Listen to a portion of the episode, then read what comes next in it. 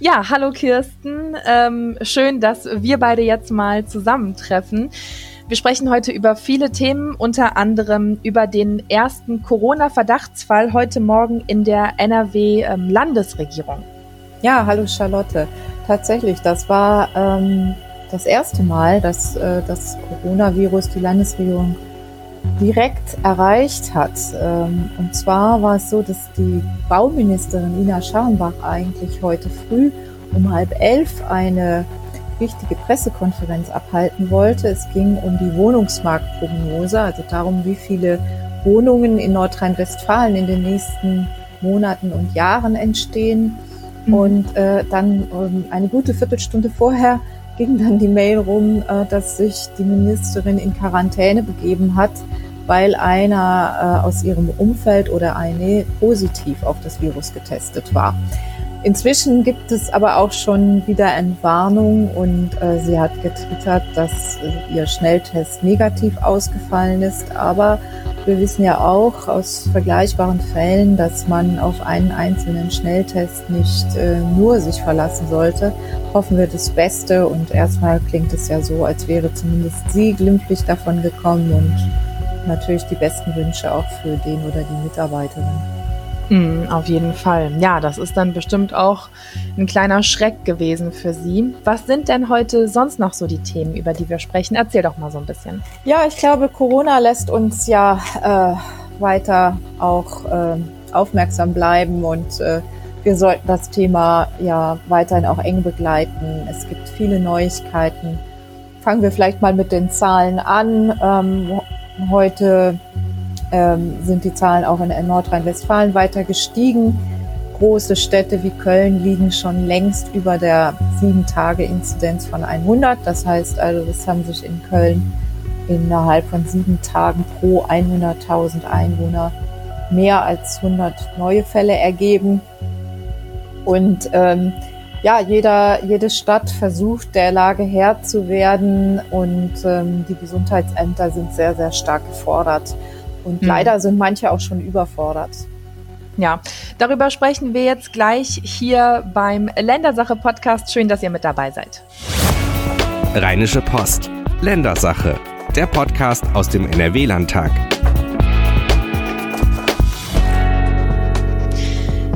Charlotte Großer ist hier. Ihr kennt mich ähm, ab und zu zumindest aus dem Aufwacher-Podcast und heute jetzt auch das erste Mal hier im Ländersache-Podcast der Rheinischen Post. Die Helene hat noch Urlaub.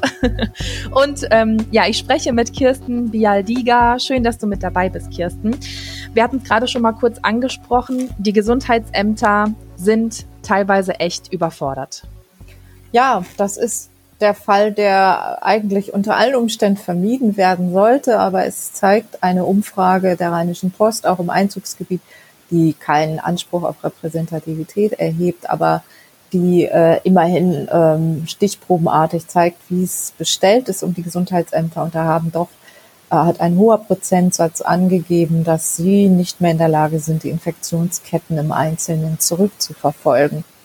Und äh, also wir erinnern uns ja, das war ja ähm, so etwas wie das Mantra bisher in der Corona-Pandemie-Bekämpfung, dass man gesagt hat, wir müssen soweit es geht diese Infektionsketten nachverfolgen. Solange uns das gelingt, haben wir die Pandemie im Griff. Das war ja auch lange so in den Sommermonaten. Und jetzt zeigt sich aber, dass uns das langsam zu entgleiten droht. Und ähm, ja, da ist jetzt ähm, die, die Frage, ähm, kommen noch mehr Soldaten der Bundeswehr, die den Gesundheitsämtern Unterstützung leisten? Ähm, wie gehen wir weiter mit dieser Sache um? Ähm, muss vielleicht die Corona-App nochmal nachgebessert werden? All diese Themen werden wahrscheinlich in den nächsten Tagen noch weiter diskutiert werden. Hm. Du hast es ja gerade schon angesprochen, ähm, dass die Bundeswehr teilweise unterstützen soll. Das hatte ja auch Karl-Josef Laumann vorgeschlagen. Ähm, ja, ein, ein Aspekt, der da halt dabei ist, ähm, selbst da stößt man ja irgendwann an Kapazitätsgrenzen. Ja, es gibt Experten, die sagen, wenn wir einmal äh, bundesweit die Zahl von 20.000 Neuinfektionen pro Tag erreicht haben, ähm, dann wird es schon sehr, sehr schwierig. Ähm, wir Bundeskanzlerin Angela Merkel sagte vor einiger Zeit, Weihnachten könnten wir bei 19.000 sein. Jetzt sieht es aber so aus, als würden wir die 19.000 schon viel früher erreichen. Ähm, ja, also es ist, die Lage ist im Moment ähm, nicht ganz einfach. Hm, das, das kann man wohl so sagen.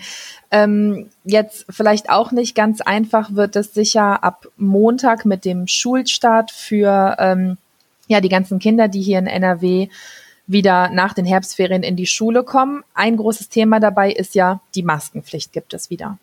Ja, ähm, die in der Tat, äh, am kommenden Montag werden die Schüler wieder in die Schulen strömen ähm, und äh, werden hoffentlich so weit wie möglich in den Genuss des Präsenzunterrichts kommen, äh, um die Infektionszahlen möglichst gering zu halten, will nun die Schulministerin wieder eine Maskenpflicht einführen in den weiterführenden Schulen, auch im Unterricht.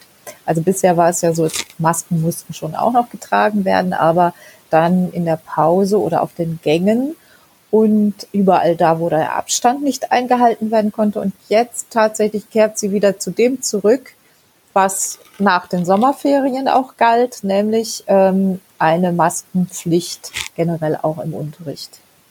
Da gab es ja ähm, Kritik unter anderem aus der SPD. Äh, der Schulexperte der SPD-Landtagsfraktion Jochen Ott hat dazu ja gesagt, ich nenne es jetzt mal, es sei zu sehr so ein rheinischer Ansatz äh, nach dem Motto, ja, tät joch immer Jodje Jange, so wird schon klappen nach dem Motto.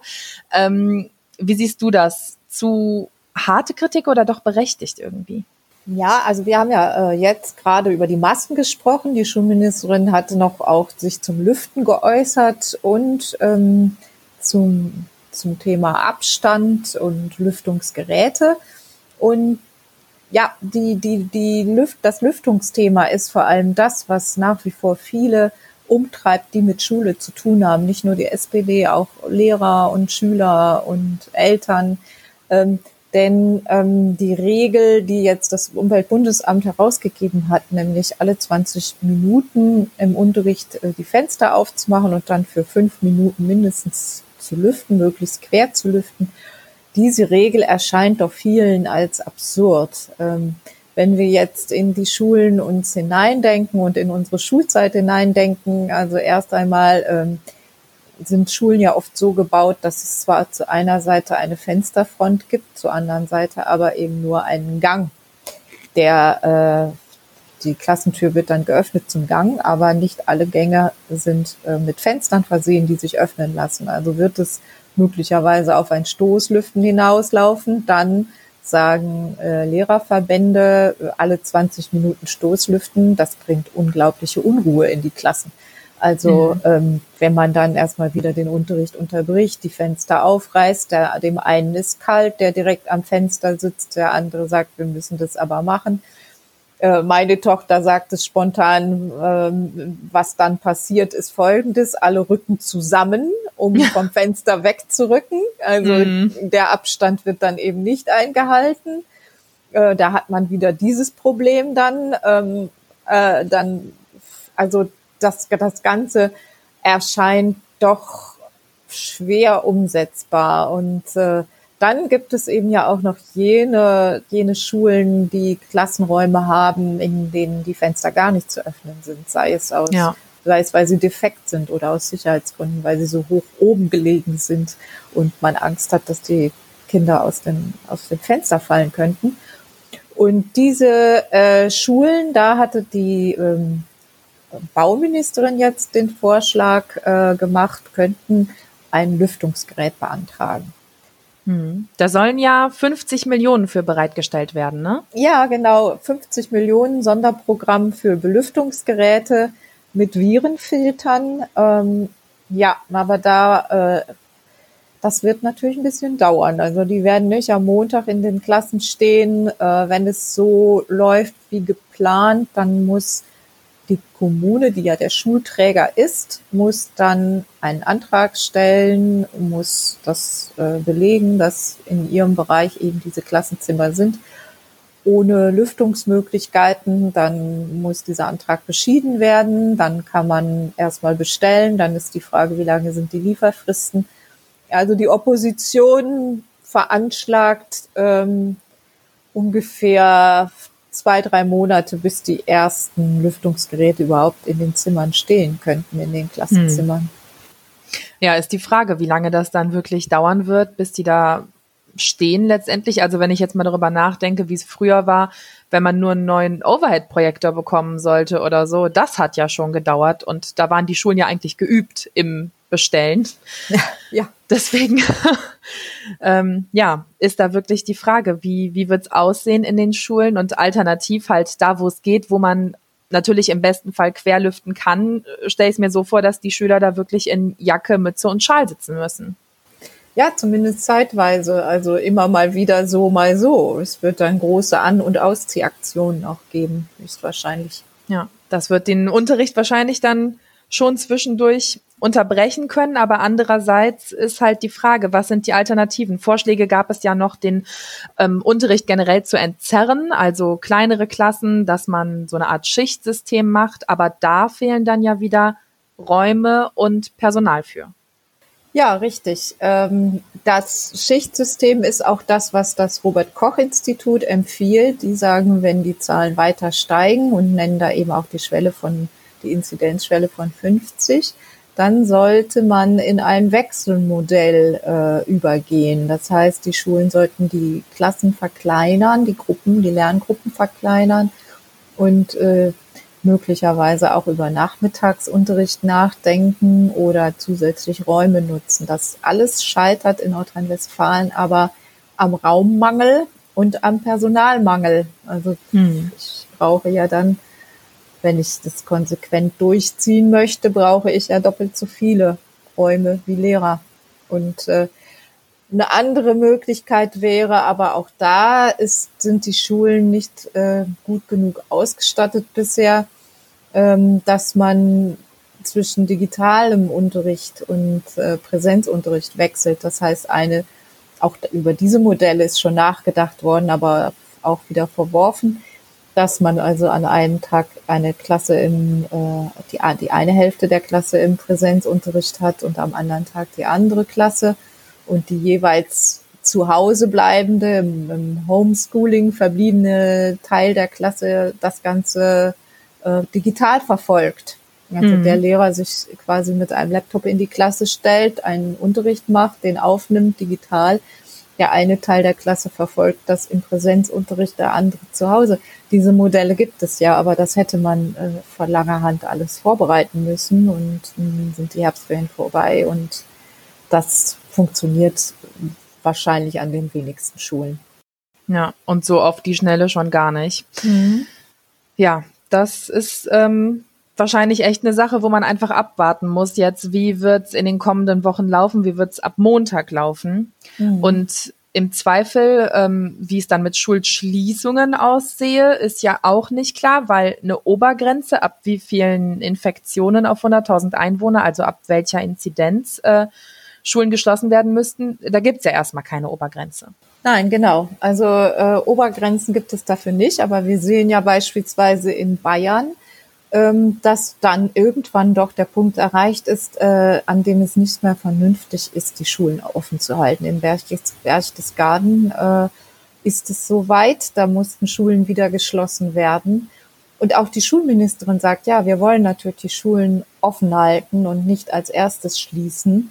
Äh, aber wenn die Zahlen weiter steigen im Rest der Gesellschaft, dann ist natürlich klar, dass auch die Schulen nicht offen gehalten werden können. Und äh, da hoffen wir mal, dass wir diesen Punkt nicht so schnell erreichen. Denn die Folgen von Schulschließungen für Bildungschancen, für Bildungsgerechtigkeit, ähm, die sind ja schon jetzt hinreichend bekannt da würden sich dann wahrscheinlich auch wieder Lehrerverbände zu Wort melden und sagen, wir müssen es irgendwie anders lösen, aber Hauptsache, die Schüler können weiter Unterricht machen und natürlich auch Elternverbände.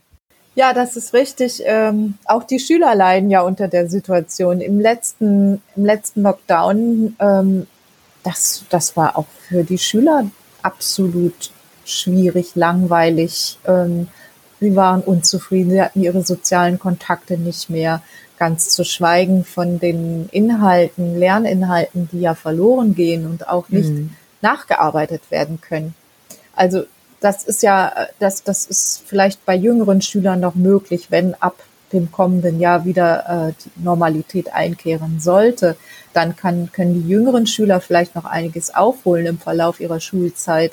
Aber die älteren Schüler, die sind dann, diese Lücken sind einfach da. Das wird schwer, das aufzuholen. Es gibt ja auch schon Studien, die sagen, dass sehr, äh, dass, dass wie viel Prozentpunkte des Lebenseinkommens verloren gegangen sind durch diese Phase des Lockdowns für diese Kinder. Das kann man jetzt schon hochrechnen. Das ist schon eine schwierige Situation. Das Beste wäre wahrscheinlich tatsächlich, ähm, ja, es möglichst lange so zu lassen, dass die Schüler in den Unterricht können, aber eben trotzdem Corona-konform und sicher. Ja, es wird jetzt spannend auch sein ab Montag, ähm, wie viele Lehrer noch zur Verfügung stehen. Also die Verbreitung des Virus in der Gesellschaft führt ja zu sehr viel höheren Ausfällen voraussichtlich, ja. auch in der Lehrerschaft, ähm, auch durch Quarantäneregelungen. Ähm, möglicherweise sind auch Zuletzt waren ja viele Lehrer, die den Risikogruppen angehören, freiwillig in der Schule, weil sie gesagt haben, ähm, die Zahlen sind so niedrig, das kann ich riskieren. Das ist die Frage, ob die Abwägung jetzt noch so ausfällt und ob nicht viele Lehrer dann doch sagen, ähm, ab Montag, das ist mir jetzt hier zu brenzlig. Ich ähm, zücke mein Attest, also das soll gar nicht ab ab, negativ äh, klingen. Das ist ja ihr gutes Recht. Es mhm. gibt ja diese Regelung auch und viele haben sich ja freiwillig weiter äh, zur Verfügung gestellt, aber diese Abwägung könnte jetzt einfach anders ausfallen in vielen Fällen. Ja, das stimmt.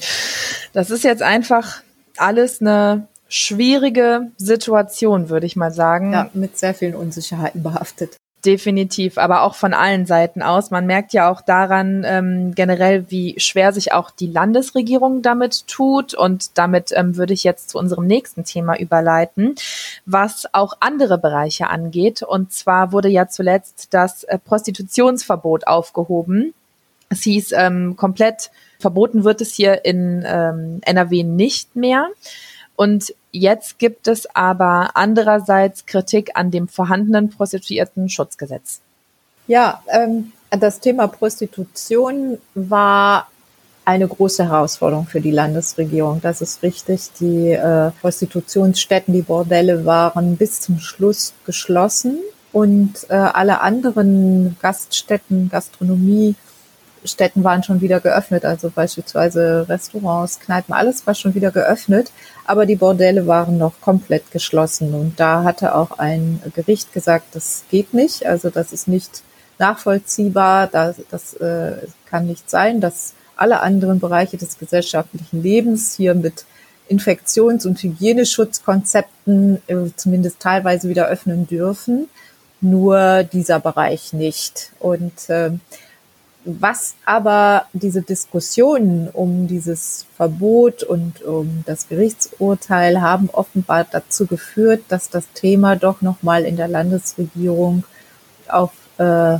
in den, stärker in den Vordergrund gerückt ist als bisher. Denn die Ministerin, die Gleichstellungsministerin hat in der vergangenen Woche einen Aktionsplan auf den Tisch gelegt, wo sie den illegalen Teil der Prostitution, nämlich die Zwangsprostitution, nochmal stärker in den Blick nehmen will.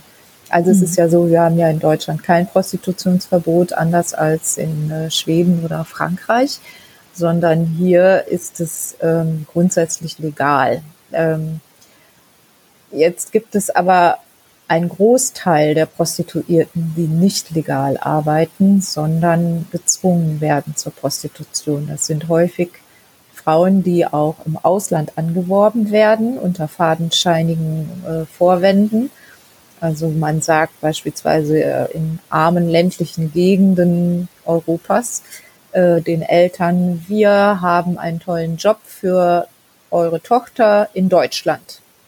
Hm. Und ähm, dann bekommen die etwas vorgespiegelt, was eben nicht der der Wahrheit und der Wirklichkeit entspricht. Sie werden mitgenommen nach Deutschland und werden, ihnen wird der Pass abgenommen. Ähm, sie werden zur Prostitution gezwungen, teilweise in Privatwohnungen von Zuhältern unter Drogen gesetzt. Und ähm, dieser Anteil der Zwangsprostituierten ist gar nicht so gering. Es gibt Schätzungen von, von äh, Verbänden, also von, von Beratungsstellen, die sagen, das sind 80 äh, bis 90 Prozent aller Prostituierten, die als Zwangsprostituierte arbeiten. Dann kommen viele, viele Kunden, also überwiegend ja Männer, ähm, und sagen, das stimmt nicht, das, die machen das doch alle freiwillig, aber das ist eben für den Kunden gar nicht, oft gar nicht ersichtlich. Diese Frauen stehen so unter Druck, dass sie genau wissen, wenn sie auch nur irgendetwas sagen, was mhm. in diese Richtung geht, dann haben sie äh, mit brutalen Konsequenzen ihrer Zuhälter zu rechnen. Also das ist ein wirklich ein ganz schlimmes Feld. Ähm, und da muss man leider auch sagen, Deutschland hat eines der liberalsten Prostitutionsgesetze in Europa und viele dieser Zwangsprostituierten kommen dann eben auch nach Deutschland, weil, weil die mhm. Gesetze. Jetzt gab es äh, vor zwei Jahren das Prostituiertenschutzgesetz. Ähm, es wurde neu aufgelegt und ähm, da ein Bundesgesetz und das sollte die diese Frauen schützen, die sich ja selber Sexarbeiterinnen nennen. Das wäre der ganz korrekte Begriff. Mhm. Und ähm, dieses Gesetz sieht vor eine Anmeldepflicht, also so, dass man also hat man sich gedacht, man hat dann einen Überblick, dann haben diese Frauen ein Anrecht auf regelmäßige medizinische Untersuchungen. Nur, und darauf hatten auch die Beratungsstellen von vornherein hingewiesen, geht das komplett an der Realität vorbei, weil jede Frau, die sich anmeldet, auch ein Passfoto, ein Personal, äh, ein, ein, ein Passdokument mit sich führen muss. Ähm, wenn es aber so ist, wie gerade gesagt, dass diese Frauen aus ihren Ländern mitgenommen wurden und die Familien zu Hause gar nicht wissen, was ihre Töchter dort machen und diese Töchter auch das auf keinen Fall wollen, dass das ihre Familien erfahren, dann ähm, wird solch eine Frau durch ein Passfoto erpressbar. Dann braucht ein Zuhälter nur zu sagen, wenn du nicht dieses oder jenes tust, was ich dir jetzt sage, dann schicke ich dein, deinen Hurenpass, ich nenne das jetzt mal bewusst so, mhm. schicke ich dein, ein, ein, ein, ein Foto von deinem Hurenpass an deine Familie und alle wissen Bescheid. Übel. Und, und das ist der, das ist der Kern der Kritik an diesem Gesetz. Und ähm, es gab in Nordrhein-Westfalen, da war Nordrhein-Westfalen äh, weit vorn, Gleichstellungsministerin Ina Scharrenbach hat äh, eine Untersuchung über die Wirkungen dieses Gesetzes äh, beauftragt und, in, und diese Untersuchung kam zu dem Ergebnis, dass dieses Gesetz genau das Gegenteil erreicht, nämlich, dass die Frauen, um sich dieser Anmeldepflicht zu entziehen, lieber in die Illegalität gehen. Das heißt, die wenigen, die legal arbeiten, der, der, der Prozentsatz der Gesamtprostituierten, die legal arbeitet, entzieht sich häufig dieser Anmeldepflicht und sagt dann, na dann ähm, gehe ich lieber, arbeite ich lieber in irgendeiner Privatwohnung und bin dann schutzlos. Also man muss ja sagen, diese großen Bordelle sind meistens für, Frau, für Frauen, die, die, die, die als Sexarbeiterinnen ihr Geld verdienen, sind ein Glücksfall. Da gibt es Notknöpfe, da kann man sich Hilfe holen, wenn es äh, zu Problemen kommt, zu Gewalt kommt. Da äh, gibt es tatsächlich medizinische Kontrollen und so weiter. Mhm ähm, und auch sonst Kontrollen. Und in dem Moment, äh, wo, wo solche Bordelle schließen müssen, ähm, gibt es für diese Frauen, ist, ist der Schutz noch geringer als, als sowieso schon. Und ja. mit dieser Kampagne der Landesregierung, die versuchte eine Aufklärungskampagne äh, jetzt, es sind viele Plakate, ähm, die Frauen ansprechen sollen, die in dieser Situation sind. Es gibt eine Hotline, an die sich diese Frauen wenden können, um anonym zu versuchen, aus diesem Milieu herauszukommen. Das ist jetzt im Moment der Ansatz, äh, um hm. Zwangsprostitution, die man immer, wie gesagt, von der legalen Prostitution strikt trennen muss.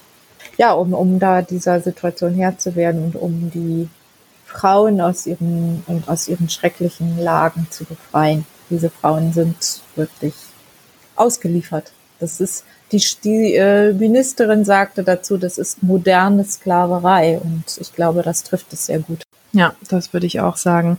Ja, und diese Plakate sollen ja in zehn Großstädten aufgehangen werden und dann eben, also zusammen mit dieser Hilfstelefon-Hotline, äh, dafür sorgen, dass die Frauen ähm, da rauskommen. Teilweise auch mit sehr krassen Motiven. Ich hatte es jetzt gelesen, zum Beispiel ein Motiv, das zeigt eine Frau in Abwehrhaltung und darunter steht dann 16 Mal täglich zum Sex gezwungen. Ja, das ist, glaube ich, äh, realistisch. Ähm, ich weiß nicht, ob die Abwehrhaltung realistisch ist. Äh, wie gesagt, diese Frauen sind so unterjocht, die sind so ängstlich, dass die äh, eigentlich alles mit sich machen lassen und es wird auch alles mit ihnen gemacht. Also es gab mal im Bundestag eine Sachverständigenanhörung zu dem Thema und die Sachverständigen ähm, haben dann auch gesagt, was da passiert. Das sind äh, Praktiken, die ähm, spotten jeder Beschreibung und ähm, das äh, müssen diese Frauen alles über sich ergehen lassen. Hm. Was ähm, sagst du zu der Forderung? Hier die Sprecherin für Frauenpolitik der Grünen Fraktion, Josephine Paul, hatte gesagt, ihr geht das Ganze noch nicht weit genug mit dieser Plakataktion. Sie würde sich wünschen, dass es ähm, vielleicht auch eine anonyme Hotline für Kunden gibt, für Kunden dieser Sexarbeiterinnen, die sagen können, ich habe das Gefühl, da stimmt irgendwas nicht. Das wirkte nicht so, als ob die Frau das wirklich freiwillig macht. Ja, das ist ein, ein guter Ansatz. Ich weiß nicht, ob das viele tun werden und ähm, im Grunde müsste sich jeder das, diese Frage stellen, der eine, äh, der zu einer Prostituierten geht. Ähm, und es ist für die Freier schwer, das festzustellen. Und ähm, selbst wenn sie sie fragen, würden diese Frauen natürlich sagen, ja. nein, alles richtig und mir geht es gut die sagen das ja auch bei Kontrollen. Und wenn dann doch einmal kontrolliert wird äh, in diesen Wohnungen, wenn da doch mal äh, kontrolliert wird, dann würden diese Frauen jetzt niemals wagen, da irgendjemanden anzuschwärzen. Deswegen ist auch die Frage, ob sie diesen Mut aufbringen, tatsächlich eine solche Hilfsnummer anzurufen. Das ist äh, ja, aber es ist gut, dass solch eine Kampagne Bewusstsein schafft und ähm, Vielleicht kommt damit auch doch nochmal die Diskussion in Gang, ob, ob Prostitution zeitgemäß ist, ob nicht dieses Menschenbild, was dahinter steckt, überhaupt zu vereinbaren ist mit unserer Auffassung von Gleichheit von Mann und Frau. Dass ich mir, sind ja zum 98 Prozent oder so sind es Frauen, die, die der Prostitution nachgehen. Ob es ob es mit unserem Menschenbild heute zu vereinbaren ist, dass man Frauen kauft, also den Sex von, von dass man Frauen zum Zwecke des Sex kauft. Aber gut, das, das ist eine Diskussion, die können wir jetzt, glaube ich, heute hier nicht führen. Und andere Länder haben diese Diskussion so entschieden. Ich, äh, wie gesagt, ich verweise nochmal auf Frankreich, Schweden, Israel. In diesen Ländern ist Prostitution verboten. Ja, ja, aber ich finde, damit haben wir doch jetzt eine gute Stelle gefunden, um für heute zu sagen, das war's. Kirsten, vielen Dank für das Gespräch. Danke auch. Gerne. Und wenn ihr noch äh, Wünsche habt, worüber wir vielleicht hier mal sprechen könnten beim Ländersache-Podcast oder auch Vorschläge habt, dann schickt uns die doch gerne per Mail an ländersache mit ae at rheinische-post.de. Damit sind wir raus. Danke fürs Zuhören. Tschüss! Danke. Tschüss. Mehr bei uns im Netz www.rp-online.de